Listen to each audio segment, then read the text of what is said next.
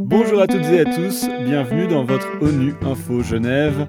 Alexandre Carrette pour vous présenter votre journal d'information sur l'actualité de la semaine au sein de la Genève internationale. Dans cette édition, la situation des enfants réfugiés en Ukraine, l'appel du docteur Mukwege à prévenir les violences sexuelles, la course contre la montre pour préserver le patrimoine culturel ukrainien, la question de l'utilisation de nos données personnelles dans le contexte de la Covid-19 et la projection du film Marcher sur l'eau dans le cadre du prochain Ciné ONU. Ça fait maintenant plus de trois semaines que la Russie a lancé une offensive militaire contre l'Ukraine. D'après le Haut Commissariat aux droits de l'homme, le conflit a fait plus de 726 morts parmi les civils, dont 52 enfants et plus de 1100 blessés. Et plus de 3 millions de personnes ont quitté l'Ukraine depuis le début de la guerre, selon l'Organisation internationale pour la migration. Parmi elles, de nombreux enfants. James Elder de l'UNICEF a dénoncé la situation des familles en Ukraine lors d'un point presse à ONU Genève cette semaine. En ce qui concerne les approvisionnements essentiels, nous avons noté des attaques indiscriminées à maintes reprises sur les infrastructures critiques. L'eau a été particulièrement ciblée. D'après les informations fournies par nos collègues sur place, les familles ont démonté tous leurs appareils de chauffage pour extraire l'eau de refroidissement comme boisson de dernier recours. Chaque jour, en moyenne, au cours des 20 derniers jours en Ukraine, plus de 70 000 enfants sont devenus des réfugiés. Chaque minute, 55 enfants fuient le pays. Dans tous les conflits, les femmes courent le risque d'être des victimes de violences sexuelles. La guerre en Ukraine ne fait pas exception. Le prix Nobel de la paix, le docteur Denis Mukwege, lance un appel à prévenir ces violences, notamment dans les pays qui accueillent les réfugiés. C'était l'invité exceptionnel d'ONU Info Genève cette semaine. Malheureusement, je crois que euh, dans, ces lots de souffrances, il y a toutes ces femmes qui doivent quitter euh, chez elles pour des destinations inconnues euh, qui vont euh, être affrontées à toute la souffrance, à, toute la misère. Et on sait très bien que, avec l'expérience que nous avons, avec des femmes ukrainiennes qui, qui, ont, eu de, qui ont déjà eu des, problèmes dans les conflits passés, au niveau des checkpoints, il y, a toujours des abus, des arrestations abusive qui se termine par, euh, par des viols, etc.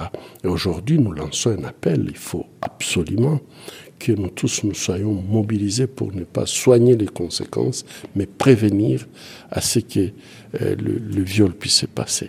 Et ça, c'est possible dans les pays d'accueil.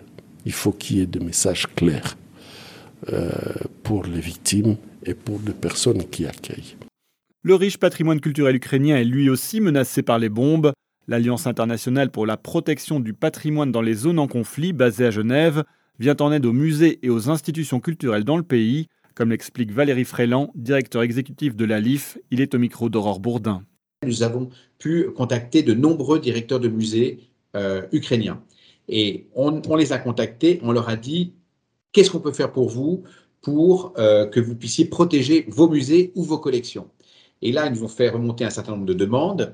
Euh, et donc, on a agi de deux manières. Soit on leur a versé un soutien financier qui va de, de 5 000 à 20 000 dollars euh, pour acheter sur place du matériel de protection. Hein, ça va de caisses en bois, en carton, euh, de, de, de, couverture de sécurité, de couverture de anti-incendie, d'extincteurs, de, etc. Bon, tout un, tout un tas de matériel qui peuvent, le cas échéant, acheter sur place mais aussi on, aussi, on s'est rendu compte qu'il fallait les aider en, en, envoyant du matériel. Et là, on a un premier euh, camion qui est arrivé depuis la Pologne avec du matériel à destination de ces musées pour protéger leur collection. Le Conseil des droits de l'homme continue ses travaux au Palais des Nations à Genève. Il a notamment entendu cette semaine la présentation du rapport d'Anna Briane Nougreres, la rapporteuse spéciale sur le droit à la vie privée, qui appelle au micro d'ONU Info Genève à effacer les bases de nos données personnelles accumulées pendant la Covid-19. Nous avons choisi de travailler spécifiquement sur la problématique de la fin de la pandémie. Il nous faudra déterminer à quel moment considère-t-on qu'il s'agit de la fin de la pandémie et comment cela affecte les informations qui sont dans nos bases de données liées à la COVID-19.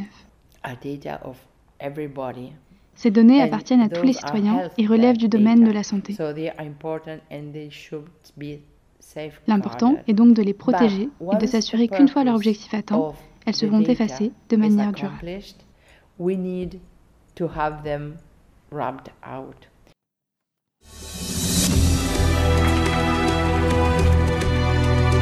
Pourquoi aujourd'hui ce n'est pas comme avant? Pourquoi il n'y a pas d'eau? C'est ça qu'on appelle les changements climatiques.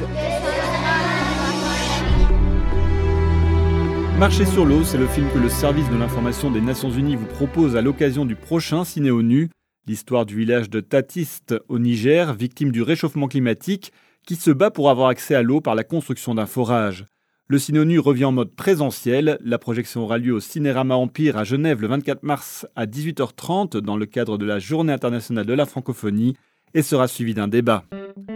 Et c'est la fin de cette édition. À la réalisation, il y avait François Soubiguerre, Aurore Bourdin à la préparation. L'actualité des Nations Unies continue sur notre site web ungeneva.org et sur le compte Twitter en français ONU Genève. À très bientôt.